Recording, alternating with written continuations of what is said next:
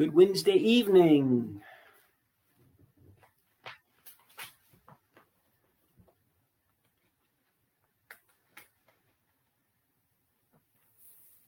Hello and welcome to week 98 of Tim in his living room.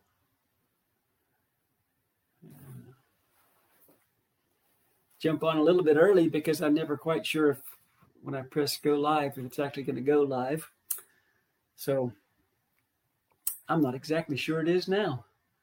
Wait for my producer to give me the thumbs up. After the 90-second lag time, she says, yeah. Can you hear me? Well, you can hear me. Can anyone else hear me? Okay, Travis is here. Very good. Thanks. And Jimmy and Renee, very good. Great. And Mikey. Okay, well, that's four of us, so well, there you go. Hope you're having a great Wednesday, middle of your week. Here, the first Wednesday of daylight savings time being over, and it seems like it's 10 o'clock, and everybody's already ready for bed. But hope you're doing well. I feel like I should say something about the election, but I don't know what to say, so I'm not going to say anything. Martha says God is in control, and I'll amen that. And I just saw some quote that said, if Chick-fil-A were in charge of counting the ballots, it had been done 20 hours ago, we all would have a free coupon for nuggets, and everyone would have heard, it's our pleasure. So, not that I'm making light of it, but I'm trusting God to make right of it, I guess. Hey, for those of you who are on time, I mentioned in my announcement for you to be thinking about the most influential people of all time, most influential people of history, in history. And thanks for posting that, kind of checking in, saying, hey, we're here. Good to see Fanny and Cindy and Carol. It turns out I only see about half the people, I think, that check in, because then Martha always tells me other people. But glad that you're here. But be thinking about the most influential people of all time. And I should probably say no Googling, but if you're going to list the two or three most influential people, and I'll say this, since it's Wednesday night, take scripture out of it. Take all Bible individuals out of the equation, other than people found in scripture. Who would you say are the two or three most influential people of all time? Think about that for a minute. I said no Googling, but I Googled it this week. And of course, like everything else, there's 1,000 different lists of who the most influential people are. I tried to find one that I thought might be a little bit, have some merit to it. But who do you think are the most influential people of all time? I'll give you my three. And again, taking Jesus out of it. I put Shakespeare, and I didn't Google this, but I thought before I Googled, because when I Googled, I thought, oh yeah, I should have put him. I put Shakespeare. I put Thomas Jefferson, and I put Thomas Edison, just because I like light. Did anybody come up with anything yet, Martha?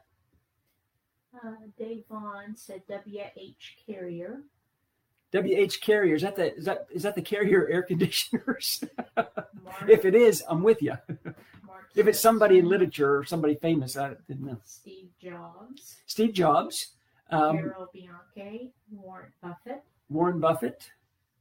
And Ben Carson, okay. Martin Luther of all time, King, though? Jr. MLK, Martin Luther King, okay, very influential.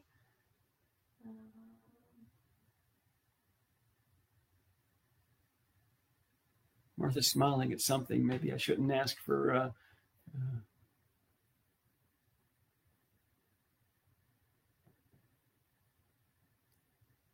I'm still trying to find. The producer's breaking. Whoever invented football. gone Dave, Ben Franklin. Ben Franklin was high on the list. Mahatma Gandhi was pretty high on the list, I found, too. Too high, really. Mike Finney put the Beatles. The Beatles. Mike Donahue. The most influential people of all time, the Beatles. But they were influential, I'll grant you that. Mike Donahue said my mom. There you go, Mike, my mom. Yeah, maybe my mom was the most, for a long time, she was the most influential. Aristotle. Oh, yeah. Melanie, of course, she's way up here. Melody's way up here. You know, we're all down here with the Beatles, and she's Aristotle and Tyler Archimedes.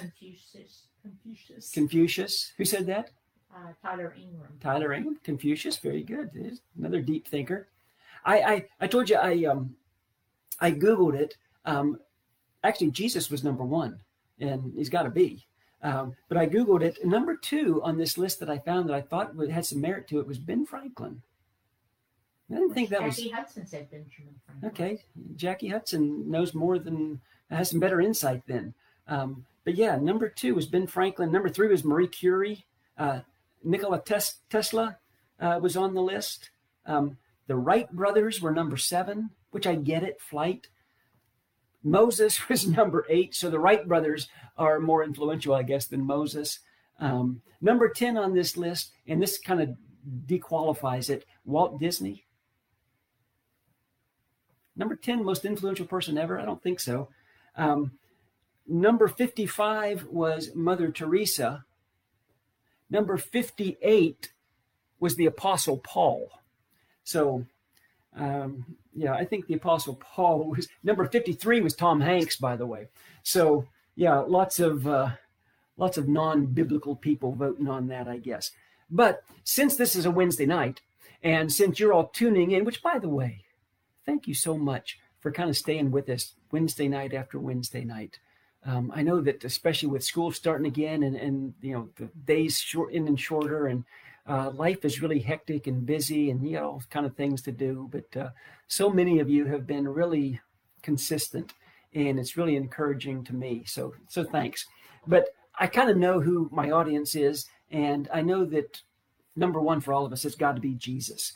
And I almost asked, as my icebreaker, who would you like to sit down and have a meal with? Because we're going to be talking about a meal tonight. But I didn't, and the reason I didn't was I don't know who they're different. I don't know that I would want to sit down and have a meal with Albert Einstein, who was high on the list. Because what would we talk about? You know, A squared plus B squared equals C squared. That's all I know, Albert. You know, we wouldn't have anything to talk about. Me and Shakespeare, we wouldn't have anything to talk about. I haven't read very many of his books, but I think if I were to sit down and have a meal with Jesus, I think we'd have lots to talk about. And I don't think I would have to carry the conversation, but I think I would certainly be part of the conversation. And then I read things like Luke 14, which is where we're going to be tonight. Go and open up your Bibles to Luke chapter 14. We're going to be there. We're going to stay there. I read that, and then I wonder, would I really like to have a meal with Jesus? But I still think the answer is yes. Tonight, we're going to take a look at this meal that Jesus is invited to. We're going to take a look at what he talked about. And we're going to take a look at the people who were there. I'll tell you right up front, it is a very interesting crowd around the table. It's going to be interesting what they talk about. It's going to be interesting what they don't talk about, what they say, what they don't say. It's interesting, at least to me, what they do and what they don't do. Everybody there, however, has an agenda at this meal in Luke chapter 14. And before we jump into the text, let me ask you, have you ever been sitting at a table and an argument broke out?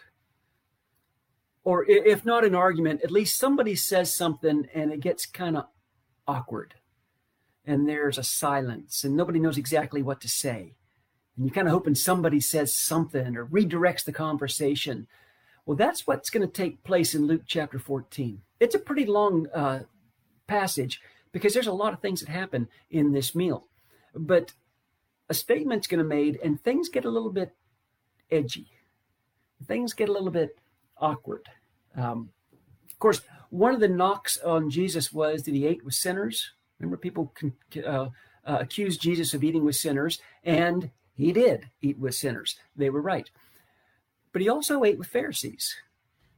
He ate with people on the other end of the spectrum. Not really exactly farther down the spectrum, really. But he ate with sinners, but he ate with Pharisees. And the other knock on him was, you heal on the Sabbath. You break the law of the Sabbath. Well, he doesn't break the law of the Sabbath, but he does heal on the Sabbath. And we're going to see him do it again here in Luke chapter 14. And as we read through this text, I want you to kind of imagine if you were the host and this was going on around the table, or even if you weren't the host, if you were just there, some of the things that you would be thinking and experiencing. Luke chapter 14, verse 1. One Sabbath, when Jesus went to eat in the house of a prominent Pharisee, he was being carefully watched. There in front of him was a man suffering from dropsy. Jesus asked the Pharisees and experts in the law, "Is it lawful to heal on the Sabbath or not?" But they remained silent. So taking hold of the man, he healed him and sent him away.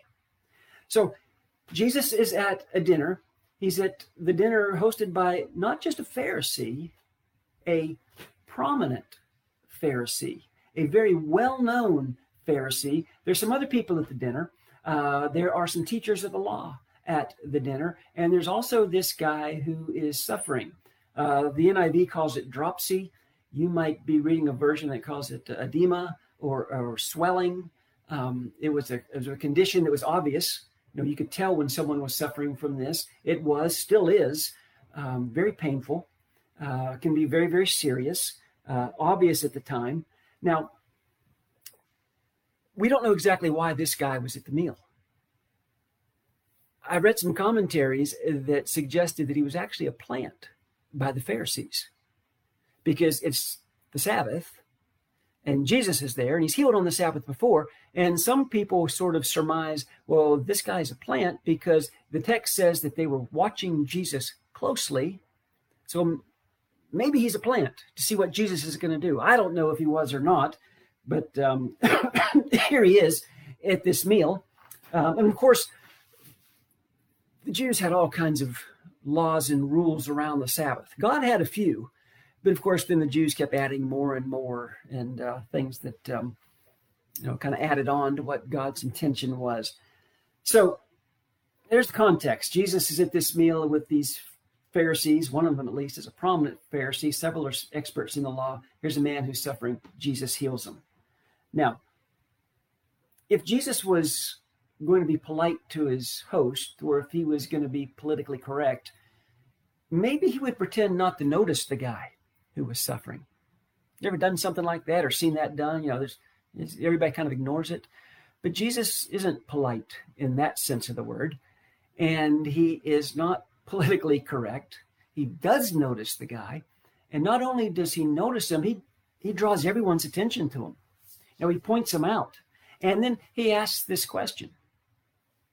Do you think it'd be okay for me to heal him on the Sabbath? What do you think? Now, it's one thing to have those theoretical spiritual conversations over dessert. It's a little bit different when there's someone standing right there and Jesus is sitting at the table and now we're processing this question. So Jesus asked this question, what do you think? Think it's okay for me to heal him? And interestingly, no one says anything. So Jesus touches the man and he heals him. Again, remember, Jesus is supposed to be intimidated right now. He's being carefully watched. He's surrounded by Pharisees and teachers of the law. In fact, it's kind of ironic that the people at the table who claim to know God the best, who claim to be kind of the experts in God, and the ones who really understand God, they don't seem to care anything about this man. They don't seem to care anything about the guy who's suffering. So Jesus touches him. He heals him, which, again, they think is against the law. It's not against the law. Jesus is not violating the law of the Sabbath here, but they think that he is. And amazingly, and this really kind of blows my mind, nobody celebrates. Here's this guy who is obviously suffering. Jesus obviously heals him, and nobody's happy about it. And nobody's, hugging him. Nobody's congratulating him. For that matter, nobody's fallen to their knees saying, well, you really are the Son of God. None of that's taken place. In fact, it appears that no one does anything. And so Jesus does what the host should have done. He kind of dismisses the guy. The guy leaves the room, and you're left with a very awkward silence. There's obviously now some tension in the room. There's tension before, but it's just been ratcheted up. The blood pressures are rising and passions are getting ignited. Now, again, if Jesus was being politically correct, he might change the subject. But he's not being politically correct. He doesn't change the subject. In fact, he kind of pushes the subject. Look at verse 5. Then he asked them. He just healed this guy on the Sabbath. Then he asked them, if one of you has a son or an ox that falls into a well on the Sabbath day, will you not immediately pull him out? If you got his child or even an animal, for that matter, falls into a well on the Sabbath, will you not pull him out immediately? And Jesus just sort of lets that question hang in the air for a while. Verse 6, and they had nothing to say. They have no response. They have nothing to say. And again, think about the scene. Tension just keeps rising. Almost, you can feel the static popping in the room, right? I mean, there's a lot of people thinking around the table here. And of course, the underlying issue here, what Jesus is really getting to, and he's going to get to it a little bit more pointedly, is what's this guy worth to you? This guy I just healed. Does he have any worth to you? Now, you'd get your son out of the well. You'd get one of your animals out of the well. How about this guy? What's he worth to you? Maybe somebody whose body doesn't work quite like it should. Maybe who's somebody who's not used to being in, this kind of company. Maybe who's somebody who's a little bit of an outsider. What's he worth? And really, it's no surprise that Jesus does this all the time. Read through the Gospels. Jesus is always calling into question our grading system and how we see other people. And he's always challenging us to see people differently, to see people like he does. You don't have to turn there, but Matthew chapter 12, it's a very similar story. It's a story where Jesus heals a man with a withered hand on the Sabbath in the synagogue. But listen to what he says, what Matthew writes in Matthew 12, verse 11. He said to them, Jesus, if any of you has a sheep and it falls in a pit on the Sabbath, will you not take hold of it and lift it out? How much more valuable is a man than a sheep? Therefore, it is lawful to do good on the Sabbath. And then another time in Matthew chapter 6, verse 26, Jesus says, look at the birds of the air. They don't sow or reap or store away in barns, and yet your heavenly Father feeds them. Are you not worth much more than they? Are you not much more valuable than animals? And then in Matthew 10:29, are not two sparrows sold for a penny? Yet not one of them falls to the ground apart from the will of the Father. And even the very hairs of your head are all numbered. So don't be afraid. You're worth more than many sparrows. What's a sparrow worth? Look it up on eBay. Not much. And yet Jesus says, God pays attention to the sparrows. You think he's not going to pay attention to you? God knows when a sparrow falls. It seems like God has kind of running inventory of sparrows.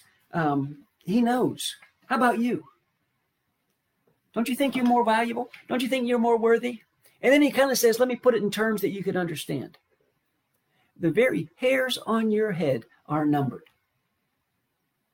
God knows the very number of hairs on your head. And no, I am not going to give you the obligatory bald guy joke. But Jesus is they're choking up getting there. Jesus is just saying, listen, God pays attention. He knows what's going on in your life. Let me ask you a question. We joke about it. But you parents, the first time you saw your brand new baby, Did you count fingers and toes? Sure you did. We do, right? When you see that little child, it's like, okay, there's 10 fingers, 10 toes. That's a good start. That's good. And from that time on, we notice our children, right? We notice things about our children. Why? Because we love them. You know, your kid's not going to come in one afternoon and say, hey, I notice you're missing 3 fingers. Is that something new? Is that old? What's the deal there? No, we notice how many fingers and toes our kids have. That's kind of minimal parenting, isn't it? You know, we're setting the bar pretty low. We notice things. Jesus saying God doesn't just notice fingers and toes. He notices hairs on your head. God knows how many hairs are on your head. God mourns every time a hair on your head falls to the ground. Okay, maybe a little joke. But Jesus is trying to get across to the Pharisees, you all claim to love God. And you claim to be able to prove how much you love God by how well you keep the Sabbath. That's your proof of your love for God, because you're keeping the Sabbath so well. And you're keeping the rules so right. You're missing the whole thing. Your love for, the way you prove that you love God isn't how well you keep the rules. It's how much you have the heart of Jesus, how much God-like spirit you can have. You know, Jesus makes it clear. The guy I just healed, he's a child of God. And he belongs. He's worthy of that. You know, these people around the table, they thought they were going to watch Jesus. Turns out that Jesus is watching them. They thought they were going to judge Jesus. Turns out that Jesus is judging them. And then it actually, this very tense meal gets a little bit more tense, gets a little bit edgier. And the host is no doubt thinking, I hope whoever brings up the next subject is going to bring up a safer subject. Don't want to go too far down this path. Jesus brings up the next subject, and it's not a safer subject. Look at verse 7. When he noticed how the guests picked the places of honor at the table, he told them this parable. Jesus looks around and he sees the seating chart. And we talked about this before. And he says, you know what? Let me tell you a story because your seating chart's messed up. Verse 8. When someone invites you to a wedding feast, do not take the place of honor, for a person more distinguished than you may have been invited. If so, the host who invited both of you will come and say to you, give this man your seat. Then, humiliated, you'll have to take the least important place. But when you're invited, take the lowest place, so that when your host comes, he'll say to you, friend, move up to a better place. Then you'll be honored in the presence of all your fellow guests. For everyone who exalts himself will be humbled, and everyone who humbles himself will be exalted. Jesus said, let me tell you a story. Let me tell you a story that involves this kind of scenario. All you people that are clamoring for the best seats, you know what you should be clamoring for? You ought to be sitting in the kitchen. You ought to be humbling yourself. You ought to be putting other people first. You know, you've got this all backwards. With the Pharisees, and I say the Pharisees, kind of with us, it's all about who has the most worth, who kind of deserves, you know, to be in the place of honor. And Jesus is saying, but you know what? You really should know better than that. And so he takes this prominent Pharisee, you know, to task. You know, your seating chart's all messed up. And I'm sure this prominent Pharisee's thinking, I really hope Jesus doesn't have any more advice for me. So Jesus says, let me give you some more advice. Verse 12. Then he said this to his host. When you give a luncheon or dinner, do not invite your friends, your brothers or relatives, or your rich neighbors. If you do, they may invite you back, and so you'll be repaid. But when you give a banquet, invite the poor, the crippled, the lame, the blind, and you'll be blessed. Although they cannot repay you, you will be repaid at the resurrection of the righteous. And Jesus isn't handing down a commandment here. You know, sometimes Jesus spoke in commandments, but this isn't so much a commandment. You know, he's not saying never invite your family to dinner. You know, some of you have been looking for that verse all your life, right? Some of you are like, hey, I've been there. I'm great on that. That's finally, you know, a verse I can hang on to here. He's not saying that at all. What he's saying is, in the kingdom, we're not going to worry, and we're not going to try to prove just how worthy we are. In the kingdom, we're not always going to be comparing each other. We're not always going to be competitive with each other.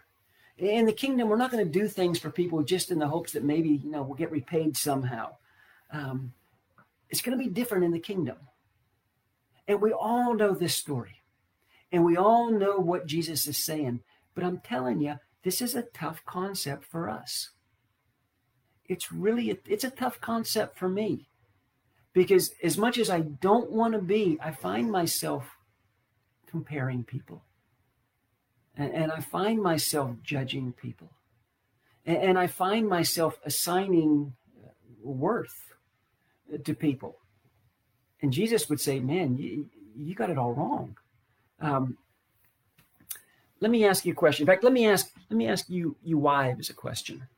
Don't comment on this. Don't put your answer in the comments on this. This is just a question to think about. In fact, don't even answer to your husband this question. But here's my question for the wives. I'm talking to you. Here's my question for the wives. Why don't you marry your husband? No comment over here. Why did you marry your husband? Why did you choose him? Because I'm going to guess that he wasn't the best looking guy you've ever met. I'm going to guess he probably wasn't the smartest guy you've ever known. He probably wasn't the funniest guy you've ever been around. Why did you choose your husband? You know, with the exception of Keith, he wasn't the best hunter-gatherer that you'd ever met. With the exception of Travis, he didn't have the best hair that you ever met. You know, why did you choose your husband?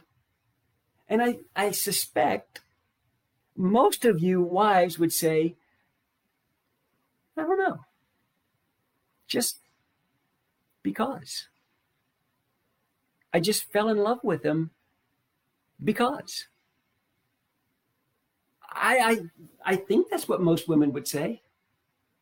Am I close? What you're saying is because I was the best looking and the smartest and the... Yeah. She's not saying that. But I asked that question to ask this question. Why did God choose you? Why did God choose me? And I asked that question, and I don't know the answer to that question. But my best answer is, I don't know, but just because. Because he's God. He just loved me. It's certainly not because I was worthy. It's certainly not because I was better than everybody else. And yet sometimes I think we either fool ourselves or delude ourselves or we just kind of slip into this thought process of, well, there must be something about me that makes me a little bit more worthy than someone else. No. No, God chose us. God loves us just because. Because he's God. Let's go back to Luke 14. Let me get rid of something here. Luke 14, by this time in the meal, there's still stuff going on in the meal. And by this time, everybody's really anxious. Everybody's blood pressure's like off the chart. And then someone says something to I think, kind of distract Jesus or maybe kind of diffuse the situation. Luke 14, 15. When one of those at the table with him heard this, he said to Jesus, "Blessed is the man who will eat at the feast in the kingdom of God." And that sounds to me like one of those statements that somebody makes when tensions get kind of high and they're going to bring it back down. You know, everybody starts to get a little nervous, and this says, well, hey, how about the Bucks? You know, how about that weather? Well, bless his soul. You know, somebody says, yeah, blessed is the man who will eat at the feast in the kingdom of God. Yeah. I think he's trying to distract Jesus. But Jesus isn't going to be distracted. And the host is thinking, great, here he goes again. And here he goes again. Look at verse 16. Jesus replied to this guy's statement. A certain man was preparing a great banquet and invited many guests. At the time of the banquet, he sent his servant to tell those who had been invited, come, everything is now ready. But they all alike began to make excuses. The first said, I've just bought a field and I must go see it. Please excuse me. Another said, I've just bought 5 yoke of oxen, and I'm on my way to try it out. Please excuse me. Still another said, I just got married, so I can't come. The servant came back and reported this to his master. Then the owner of the house became angry and ordered his servant, go out quickly into the streets and alleys of the town and bring in the poor, the crippled, the blind, and the lame. Sir, the servant said, what you ordered has been done. There's still room. Then the master told his servant, go out to the roads and country lanes and make them come in so that my house will be full. I tell you, not one of those men who were invited will get a taste of my banquet. Excuse me. So Jesus tells this story again, tells another story. And, you know, sometimes we pick that out. We pick that parable out and we talk about those couple verses. But in the context of this whole thing, Jesus is not being subtle here. These people would have understood what Jesus was saying, and they knew who he was saying it to. They knew that he was talking about them. Jesus is saying, you know, the feast, the banquet, it's going to come through Jesus. It's going to come through me. And all the people that you think would say yes are saying no. And these Pharisees, these teachers of the law, I'm sure they understood what Jesus was saying. All these people that should be saying yes, they're saying no. And the master does a wonderful thing, an odd thing, strange thing, but it's a beautiful thing. Instead of seeking retribution against the people who are telling him no, he expands the guest list. He says, okay, get outside the town, get in the alleys, get everywhere. You invite everybody to come. They said, we did, there's still room. He said, listen, you go make them come. You compel them to come. I want my banquet hall to be full. I want people sitting at the table. Now, they might not believe it. They might think it's a scam. They might think it's too good to be true. They might not think they're worthy. But I want you to go bring people into my banquet. I want my table to be full. Now, the master is not saying, I want you to go force people to come in. What he's saying is, I want you to go out and I want you to convince people that I want them at my table. I want you to convince people, the blind, the lame, the marginalized. I want you to convince those people that I see them as worthy. I want you to convince them that they belong. And I want you also to convince them what I'm offering. The seat that I'm offering, the blessing, the gift that I'm going to give. That's what I want you to do. You know, and Jesus uses this meal to teach some really important stuff. And he uses this meal to, I think, remind us of some really important stuff. And not the least of which is the master, you know, God, is still sending servants, us, into the world to invite people, all people. God wants you at his table. You are invited to the banquet. You have been chosen. You are worthy. And he's chosen us to invite people, to share with people what has been shared with us, to tell people what life around the table really is like. But life in the kingdom, the blessings that come with that. Now, we all know John 3:16, for God so loved the world that he gave his one and only son that whoever believes in him will not perish but have everlasting life. Who does whoever leave out? I can't think of one single person that Jesus didn't die for. And I can't think of one single person that Jesus hasn't invited to the table. I can't think of one single person that God says, you're not worthy. And so as we wrap up tonight, my my prayer for us and for me is that we don't get so selfish and we don't get so inward focused that we begin to ignore and overlook and even offend the very people that we're supposed to be sitting down next to, and the very people that we are supposed to be enjoying the banquet with. Now, I pray that we can love the same way that we've been loved. We love because you first loved us. We love just because you first loved us. Why did God love us? Why did God love me? Just because. Just because he's God. So I hope that encourages a little bit this week. I want to have prayer for sure. And I hope that you are, I hope you're spending some extra time in prayer this week. Got a lot of things to be praying for.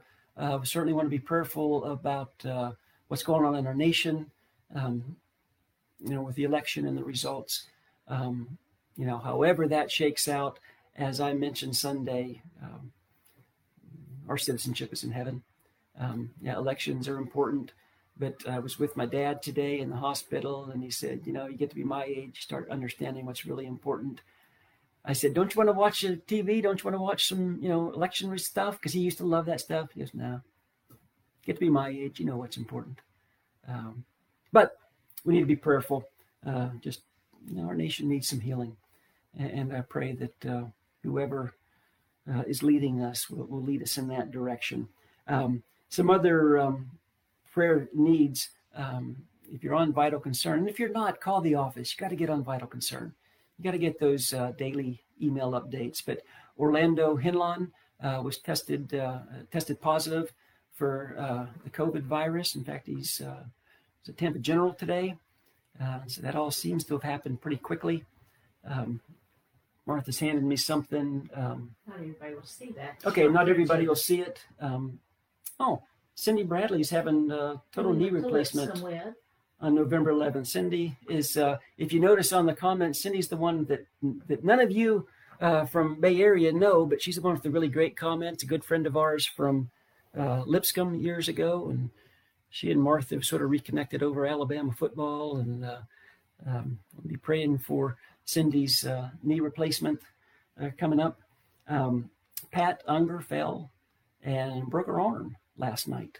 So, Pat, if you're watching now or later, we're praying for healing there. Jessica Godwin, and now Jessica Mitchell, is scheduled tomorrow for a C-section unless the baby decides to move just a little bit. But obviously, Jessica is really close to giving birth, and we're excited about that, and we want to be prayerful for a successful delivery. I mentioned my dad. He's still at Advent Health, going to be there for another day or two before he goes to rehab. Not exactly sure what's going on there. I've had several of you text me and ask, and I appreciate that. But he's not feeling too good right now. So he and we certainly covered your prayers. Bruce Herman was diagnosed with COVID as well. And so we want to be prayerful for Bruce and for Jamie, and that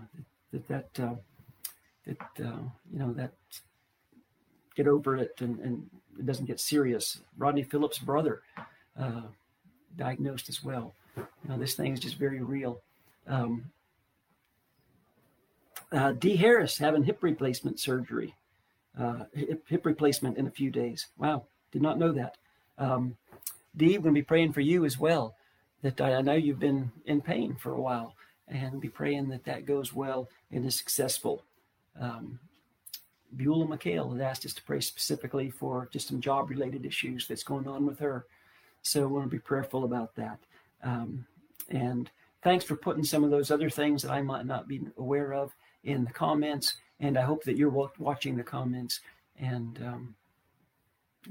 what a time for prayer. So let's go to God in prayer.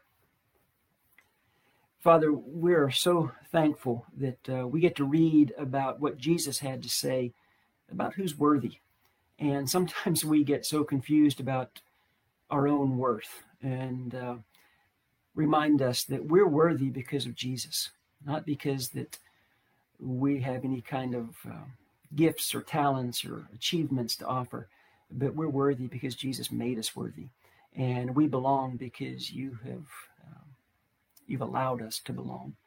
So help us to humbly accept that.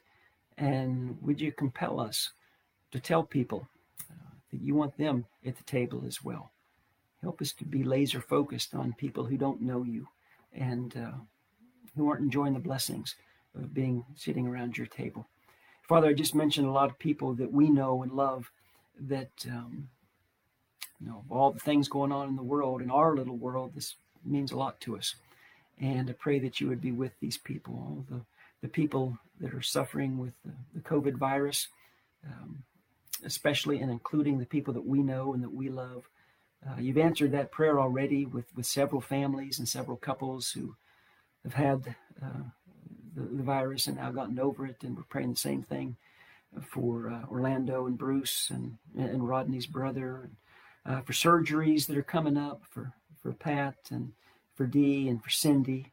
I pray that you would bless them, for Jessica as well, about to give birth. I pray that just those medical procedures just go just the way that that we want them to go, and that you'd be involved there.